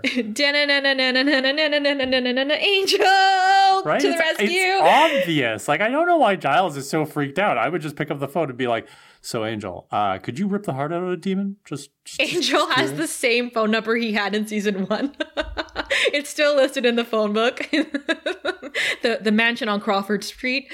Um, yeah, Angel Angel fucking launches into superhero mode. And he's got his vampire face on. He's beaten up the second demon. It's wonderful. It's wonderful. It's a great scene. And again, the demon runs away, and it's the fucking funniest run I've ever seen because I don't think in the costume the guy can really lift his arm. so Angel like takes off after him, and we cut to Buffy who's having bad dreams, and Joyce is watching over her, really worried. I guess it's the next day at school. Like, I guess the Scoobies interviewed a couple people, then went home, had dinner, went to the Bronze, and then in the morning started up the interviews again. and Willow is wearing a bucket hat, I'll add. Very popular back then. Uh, and she's interviewing Nancy, the smart bitch, and she's asking her if she often imagines that classmates are spying on her or acting suspiciously. And she's like, not until now. Which honestly, that's a great response. Nan- we need a little bit more Nancy. Na- I don't think we ever see Nancy again, but I really like her. Agreed. Xander is talking to Larry. Remember Larry? Oh my god. I don't think we've seen Larry since Anne, like the first day of school, you know? it's it's been a while. Larry, this this little scene, this little moment, I just uh I like it. It's nice. It's nice. I yeah. So what, what? Why we like it is because Xander's asking Larry if maybe something frustrating that he's keeping a secret would make him want to kill everybody. Uh, I don't know if that's homophobic or not, but well, I mean, it's certainly problematic, especially when you don't have a lot of queer characters on a show to imply that there's a connection between queerness and, uh, you know, like lashing out violently or something like that. So I agree with you. Like, it's not great that Xander's making that assumption but I'm willing to overlook it for what happens next. True, true. So we learn that um, as Xander is asking, you know, does this resentment and unexpressed rage makes you make you want to burst out, like maybe today at lunch. Larry says, What secret? Being gay? I'm out. I'm so out. I've even got my grandma fixing me up with guys. Aww. It's so nice. And okay, we missed it. We missed this whole all year. Larry's been working on himself and coming to terms with who he is, and he came out to his friends and family, and it all went well for him. And Yes, we didn't like, get to watch the- it. This is the happy queer content we want. Writers, take note. yeah. And it's so wholesome, and it's like, good for you, Larry. Like, all I want is for Larry to live his best gay life. I know, and I'm I'm actually like heartbroken that we didn't get to watch this heartwarming story of a, of a scary experience that he overcame, and now he's better for it. He's not a bully anymore. Look, he's even telling Xander, he's encouraging Xander to come out too, and maybe Freddy, the guy from the newspaper, will put out a coming out announcement for you. It'll be so cool, you know, something tasteful. Ugh, nice little scene. Nice little scene. Um. Oz is still looking for Freddy. Freddy's dodging him. Um, in the library, Cordy, Oz, and Willow and Xander are all realizing that the only person they haven't talked to is Freddy Button. and in today's editorial, Freddy had wrote that the big game draws mindless, brain dead mob. And Cordelia says, Did he mention the cheerleaders? Because we were on. It's all about you, Cordelia. I know. So we're in Buffy's room, and Joyce and Giles are watching over her by the door. And Joyce is saying that she can't stand this, and she keeps wondering if uh, she's hurting Buffy with her thoughts. And Giles says that Buffy can't even pick up individual thoughts anymore. It's just one big, loud muddle in her head. And there's a knock on the door car. There's a knock on the door, and they run downstairs. And who is it? It's Angel the superhero, and he's literally steaming hot in this in this scene. He's got a blanket over him, uh, a la Spike, and how he got around during the day, and he's steaming. But he has brought the demon heart, and he brings it upstairs to Buffy's room and he sits her up and he says, I'm gonna help you. And it's he feeds her this like glowing potion that looks like the potion from Hocus Pocus. Haven't seen that movie. And um we assume that he's cut up the demon heart and, and put it in there, and it's got like this space alien blue glow. and barely Buffy barely drinks it. Sarah Michelle Gellar barely takes a swig, but it's enough for her to be laid back down. Angel kisses her on her forehead because he's so caring. And she starts thrashing around and he calls for Giles. This is supposed to be like a, a hot romantic scene, right? Like your lover curing you with the, the demon heart he cut out. with his like sexy ass sweater and is is is braving the sunlight to come and help her. Ooh, ooh, ooh. So the Scoobies are walking across the campus now, and we look up to the clock tower. There's a clock tower at the school. Don't forget. right? It's just like the school didn't have a pool until it needed a pool, and now suddenly there's a clock tower. yes, uh, it's very cinematic. But Jonathan's up there and he has a gun. No, no, so I, I don't think we know it's Jonathan yet, right? Because the way it's framed, we just see the person's hands. Oh shit, Kate, sorry. Spoiler. uh, but anyway, someone's got a gun up there. And Buffy is waking up because that cure was A, easy to find, B, easy to make, C, really quick to work. easy because they had Angel. Remember, if they didn't have Angel, uh, Giles and Wesley were apparently screwed.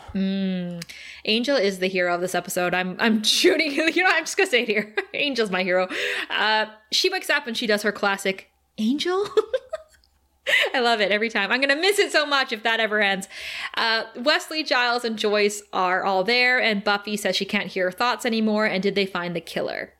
And I will add that I love that Angel was just like praying by her bedside. This whole thing took place in over like 10 minutes, maybe. But he like gave her the Yeah. drink. She thrashed. She stopped thrashing. He prayed. And here she is. She's better. So all the Scoobies are cornering Freddy in his editorial office. Willow's like, You can't threaten a big murder without getting us uh, pretty darn ticked. and Freddy says, You're not here about the review. And it turns out he was just giving Oz and his band Dingoes Ate My Baby a really bad review, saying that they play like they have plump Polish sausages for fingers or taped for fin- taped to their fingers. Oz takes this review very easily. He's literally like, "That's fair." Because Oz is just in it for the music. He doesn't care if they're if they're good or popular. but they seem to get a lot of gigs, so I don't know. The Scoobies are at a loss because the killer could be literally anyone. And Buffy comes in because she knew they were at the editorial office. And she says, We only have a few minutes until lunch because this killer is going to shoot exactly at noon, 12 o'clock p.m. Buffy is making a plan. She's like, we need to go to Snyder, tell him to evacuate the school, and hope that the killer's not outside. Cordelia finds a message just lying there on the desk. And it says, By this time tomorrow, you will all know what I did. I'm sure you'll understand why I had to do it. And though death is never easy, it's the only way. And then she says, God, doesn't anyone write in to praise the cheerleaders? We are so unsung. and uh, Cordelia, you are unsung. I'll say that. And Willow reads the note and she says it's Jonathan. And she says, Ugh, I had him in my grasp, slippery weasel. so they split up and they go looking for Jonathan. And here I was kind of like, so Freddy heard all this, is aware that there's a murder plot in the school, and he's just like, all right, like doesn't say. They never, we never see Freddy yeah. again. But montage of them all breaking up and looking for Jonathan. The funniest one, the, the two ones that stand out is that Xander goes into the cafeteria and says, Oh, Jello. So again, Xander doesn't give a shit that Jonathan's about to shoot up the school. He he's distracted by Jello, just like he was distracted by women. Cordelia is aggressively turning guys around, and when they're not Jonathan, she pushes them away. It's so Which, funny. like Cordelia, Jonathan is small. He's small boy. So why are you like turning around all these tall guys? So funny. Um, anyway, Buffy is on the quad and she has her Slayer senses. They tingle. She looks up to the to the bell tower, the clock tower. She sees him, so she just she just runs up the ledge of the stairway, swings from the roof, does a backflip onto the roof, parkour, parkour, runs across the roof, and dives through the window. And everybody on campus was watching. Well, and Nancy in particular, right? She's looking at Buffy doing this, and then she scoffs and she says, I could do that. Because in the last 48 hours, Buffy has suddenly become her nemesis. I believe Nancy. I believe that Nancy, of all people, would be able to uh, achieve that parkour at the same level as Buffy. And here's another thing before we get into the seriousness of what Buffy and Jonathan are going to talk about. So this episode, one like we said, is focused on high school. It's about the the you know the bad guy of the week, right? This is such a season two kind of episode. So so are these weekly problems focusing on the school students of the school still happening, but the Scoobies are so wrapped up in the bigger storyline of the season, Faith and the ma- the mayor, that they don't help anymore. They're not helping their individual well, students. Well, I don't think there's a student trying to kill himself in the clock tower every single uh, week. This is probably an extreme example. But, you know, yeah, maybe stuff is going under the radar, or maybe it's just like at the beginning of this episode, we see Buffy fighting this random demon. Maybe there's just a bunch of things we don't see them do- doing. Yeah, well, I mean, it also just shows the progression from season one Buffy to season three, where uh, the storylines and the overarching um, plot of the whole season are becoming bigger and better storylines for us. Is, is the boys' locker room still cursed? the dreaded locker room. Um, uh, like, yeah, are our kids still getting killed? Like, you know, virgin men still being attacked by teachers? Are, are girls going invisible here and there? We don't know. We don't know what's going on, but like they completely ignored the student population that Buffy kept alive single handedly for two years. so yeah, she breaks in and Jonathan has the gun loaded and he says, Don't try to stop me. Buffy tells him that she's never going to go away, and Jonathan um, says, You think I won't use this? And Buffy says, I don't know, Jonathan. And Jonathan says, Stop using my name like we're friends. We're not friends. You all think I'm an idiot, a short idiot. And Buffy says, I don't think about you much at all. like, honestly. Uh, nobody here really does. Bugs you, doesn't it? That you have all this pain and feeling and nobody's really paying attention. And Jonathan says, um, You think I want attention? And Buffy's like, No, you're up here at the clock tower with a high power rifle because you want to blend in.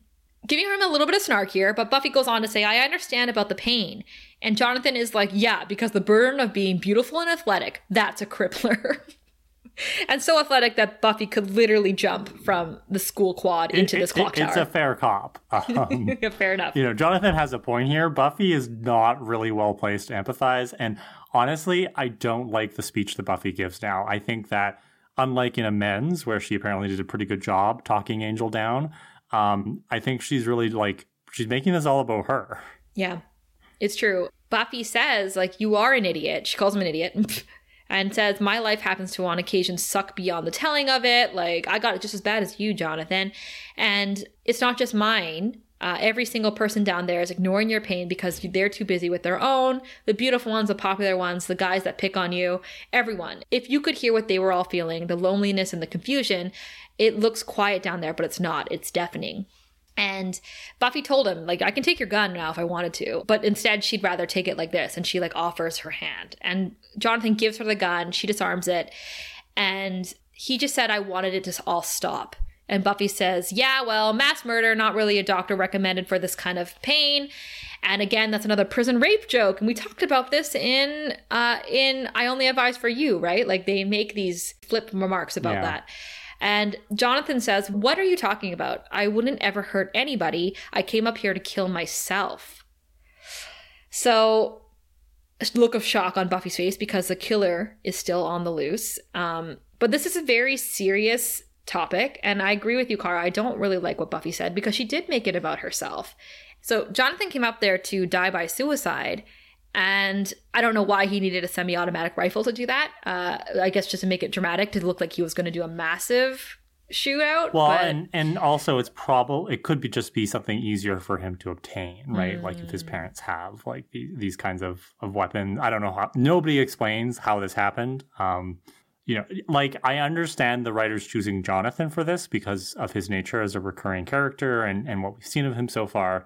But again, like going back to this this idea of the writers using the the specter of a school shooting, they're not doing a great job of flushing this out to the point where I don't want to say I don't care about Jonathan's issues, but it's like they're, they're, this is a plot device. And just like I don't like using rape as a plot device, I don't like using mental health issues I don't like using suicide or suicide ideation, suicide attempts as these plot devices to make this point mm-hmm. about high school or about the struggles we're feeling you know and, and yeah it's just th- this whole scene it's unsettling and uncomfortable for me but for the wrong reasons. It does not land for me. Yeah i agree. And also i think muddling this with the whole um, next scene with the whole like oh there was a killer uh, it, it, it's it's like we didn't need that actually. I wish they had focused more on Jonathan. Well, I'm I'm glad they didn't make Jonathan a shooter because yeah, you know for sure, for sure. But um,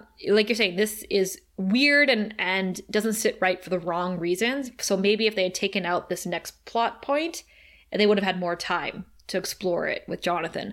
But the point is that Xander has followed his stomach into the kitchen and doesn't care about the school shooting. He just cares about jello. And he eats it with his hands. He just like takes a bowl and eats it with his hands like a monster. And he looks up and the lunch lady is pouring rat poison into a pot on the stove. And they just stare at each other for a really long time. And then Xander takes off. He runs out into the cafeteria and starts flipping over tables and knocking food out of people's hands, saying, Rat poison! Everything's poison! And the lunch lady has followed him out with a butcher's knife and she wants to kill him. And he's on the ground because he slipped and she's about to stab him to death, I, to death, I guess. And Buffy comes in, stops her, and the lunch lady says, Vermin, you're all vermin. You come in here and you eat and you eat filth. And like, I, uh, I don't know. Buffy beats her up a lot and she passes out. Yeah, I, I don't like this at all. I don't like that we have a fat woman being used as a bad guy. Um, at, at all, like 100% seriously, lunch ladies get so much shit. Like, honestly, it's an underpaid job and you have to deal with, you know, the health concerns. You got to run a clean kitchen and you, you know, dealing with feeding these students and stuff. They don't get enough appreciation. So to vilify a lunch lady for this small little like misdirection gag, I don't like it. Mm-hmm. And then something that you just you just said earlier, Steph, really kind of got me thinking. How different and possibly better would this episode have been if, like you said, we got rid of the mass killing plot and instead we had Buffy hear somebody clearly thinking, I'm going to kill myself. And then the Scoobies would have to race to find somebody who was considering dying by suicide.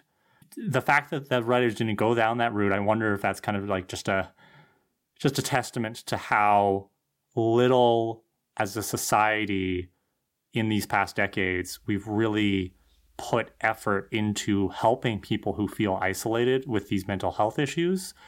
The writers think that they need to use a mass shooting as the threat in this episode when really like if we suspect somebody is going to kill kill themselves, shouldn't we pull out all the stops just like the Scoobies are doing here?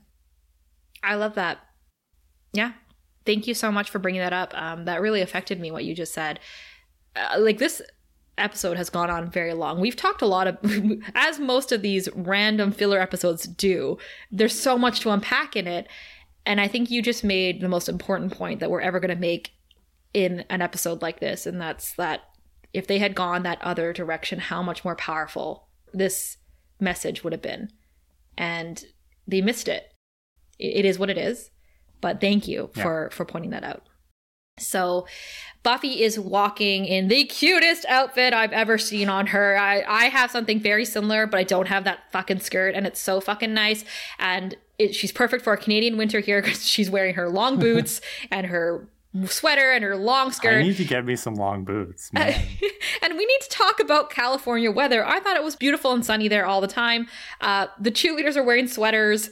Willow wears a lot of hats. They're like, is it cold? Like, Cordelia's cold. Yeah. Yeah, is, is California actually colder than it looks? People from California, please write in because we're very is confused. going on? I thought the the outfit Buffy was wearing when she parkours up the roof. I'm like, isn't she a little sweaty in that? Oh Like, God, I would be sweating buckets. But uh, she looks fucking cute in this. Up in this. This is like. This is like a Steph outfit right here. But Buffy is feeling better about Angel. They're talking. She's with Willow. She's talking about Angel. They feel better because they talked. Yes, Buffy. Yes. And uh, he's like, "We talked. Then you ripped out the heart of a demon and fed it to me, and then we talked some more." and so I guess the break's over, you guys. The, the quick little Yay. break between the two. Yay! They're off the break. Willow says that's how it should work. so Willow is going to go off to the yearbook office and offer them the murderer profiles that she put together. okay, bye, Willow. Sure. Um, Giles is walking with Buffy now, and he's saying, asking how Jonathan is. And here's another thing that goes to what you were saying, Kara. They skim over this like it's fucking nothing. Like, hey, Yeah. Buffy, Buffy solved the problem. It's done. She says his parents are freaking. He got suspended and he's not popular because he brought a gun to school. But he's dealing. He's dealing. End of end of discussion. Oh, good. Right? Oh, good. Oh, good. He's he dealt with it. It's done. Well, it's kind of like what our, our anonymous hot steak for the previous episode was saying about the aftermath of Angel and Amends, right? And how the show, I think the show gives itself a lot of kudos for dealing with these, you know, after school special issues. But at the same time, it's like, you've never really talked about that since then. And Jonathan does come back, but we never really talk about his mental health right. uh, since this episode. And it's just, so ugh. Giles says it's good of Buffy to check in on him. And Buffy says, I'm happy to help someone in a non slaying capacity. But what she will not do is go to prom with him. And Giles says, you know, it, it would be good for her self esteem. And Buffy says, What am I, Saint Buffy? He's like three feet tall. Oh, again, I don't like this. It's so not like Buffy to be this callous. Literally, Jonathan said when he was about to shoot himself that everyone thinks he's a short idiot. And Buffy is affirming that by saying, I can't go to prom with this guy. He's a short idiot. oh my. So. Okay, let's end this episode. Giles is Giles is like, all right, you you look better. Glad you're like, you know, glad you're back to your normal self, being rude to short people. Uh, do you feel up to training? And Buffy says, Yeah, we can work out after school. You know, if you're not too busy having sex with my mother. And Giles walks into a tree. and and and the episode ends. I do like that ending. I do like the ending. It's a good way to just like, you know, quick quick little end to um what was actually a good episode. Okay, this is a good episode. It takes us out of our element in terms of where we've been heading for the season. You know, like you said, boom, boom, boom. We get like great, great, great episodes. Then we get this one. I, I don't know if it's a good episode. I am really, really torn. Yeah. I don't know. Like, after we've spent this time digging into it, you know, at the beginning, I'm like, oh, I think it's good if you look at it kind of more in isolation. I'm like, I don't know, though. I, I think it's, it's got some good intentions to it, but It has Yeah. some really great character moments. that's true. It's, it's, it's a hilarious episode in some ways, In some ways, but it misses the mark and the themes. And it also, I think, is a misstep in how far the show has come from these one off monster of the week, small contained problem episodes. So Yeah. I already said my hero, my hero's Angel, but uh, I will also give a shout out to Willow, who I think was in top form this episode. She did a really great job. So initially, I thought my hero might have to be Xander because he is the one who discovered the rat poison plot. Ugh. But honestly, that was an accident. Um, so I'm not going to give him too many points for that. I agree with you. Angel's got to be the hero here, not just because he brought Buffy the demon heart po- potion, but just the entire way that he acts throughout this episode. He's so he's mature, but he but he doesn't treat Buffy like she's being immature, right? Because that's the other thing is he could get angry at her for being jealous, but he doesn't. He's patient with her uh, he does everything right in the way that he handles her insecurity. Uh, and I appreciate that. So good job, Angel. I love you, Angel. And the only time that he got annoyed with her was when he she almost dusted him with the sun. Rightfully so. That's fair. Yeah. I love it. Um, all right. Well, we've got one. We got um, two hot steaks today.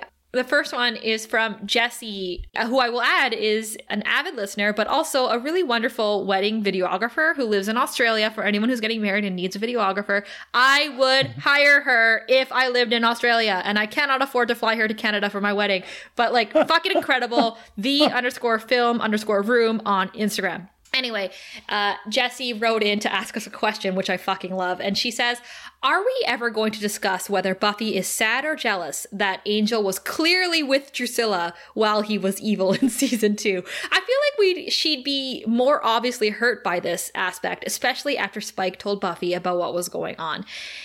Love this question. I've thought a lot about this too because it would really bother me if the guy that I had sex with for the first time that I loved so much turned evil and was having sex with this other demon all the time. It would bother me. Well, it, it clearly does bother Buffy because remember, we go back to Halloween. She wanted to dress up like a proper, you know, uh, 18th century lady for, for Angel. And Dru kind of is that in some ways, right? So I, I think it does. I, I think maybe one of the reasons why we don't talk about it right now is because Dru's not there.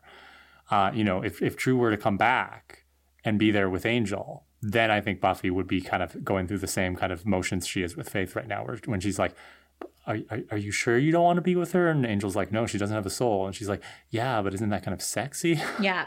I Yeah, don't yeah. I agree. I think the, the exactly the way like Angel kissed Faith and Buffy loses her mind about it. So of course it would have bothered her, but I think it helps that he didn't have a soul because obviously he would never do that with Drusilla if he had been souled. So absolutely Buffy's upset about that. Uh, I'm upset about it too. Remember how, shocking it was for me to learn that Angel has sex with other people besides Buffy? And I think it's also just goes to show like again that that um aspect of Buffy if we were to look at it from the high school like human perspective that Buffy's dating an older guy who's more experienced and the older you Yep. get and the more experienced you get I'm not saying that it, it it lessens the experiences you have with people in terms of having sex with them because to a lot of people sex is always going to be a big deal but to some people it's not. It, it's literally not. He's like yeah I banged that girl. I banged dozens of girls. They're all it's whatever. It but the the connection is what matters to Angel and Buffy's just a little bit too young at the time to really see the difference between the two maybe. Who knows? But Buffy's got a lot of life to live before she'll come to the feeling of hey I banged Drusilla once. You know it, it is what it is Our next hot steak is from Cedar. Um, this got eaten by our spam filter, but I managed to rescue it just in time for this episode. Um, and Cedar says, It's always astounded me in my many rewatches of Buffy that Jonathan only got suspended for bringing a gun to school. But at the end of season two, Snyder expelled Buffy. He seems like he would take great pleasure in expelling a student anytime he has the chance. Yeah, I, I, I, I mean, yeah. like if you had a, I feel like if you brought a gun to school, that would be expulsion or at least something in between like suspension and expulsion. Like it, there's got to be uh, some consequences for that. consequences Not that I, you know, not that I, I'm here to, to punish people going through mental health issues, but Yeah. at the same time, it's like you got to think about the safety of students. Yep, I agree. Snyder's playing favorites. Maybe maybe he like feels this kindred spirit in, in Jonathan because he's like, don't worry, Jonathan, you'll grow up and you'll go bald and you'll still be short, but you'll be a powerful high school principal one day. he sees himself in Jonathan. We love a short king. All right. Well, thanks everybody for these hot steaks. And thank you to our Buy Me a Coffee supporters, especially our chosen ones Lizzie, Emma, Hannah, Tara, Molly, Teza, Alexandra, and Kyle. We'll see you guys next week. Bye. Thanks for listening to Prophecy Girls. If you want and can afford to donate, head over to buymeacoffee.com slash prophecygirls for one-time and monthly options. We appreciate all of your support, even if it's just spreading the word about us or enjoying our show week by week. We also invite you to join in the discussion by messaging us on our social media channels. Follow us at Prophecy Girls Podcast on TikTok, Instagram, and Facebook, and prophecy underscore girls on Twitter. You can also reach out to our email at prophecygirlspodcast at gmail.com or visit our website, prophecygirls.ca. See you next week. Bye.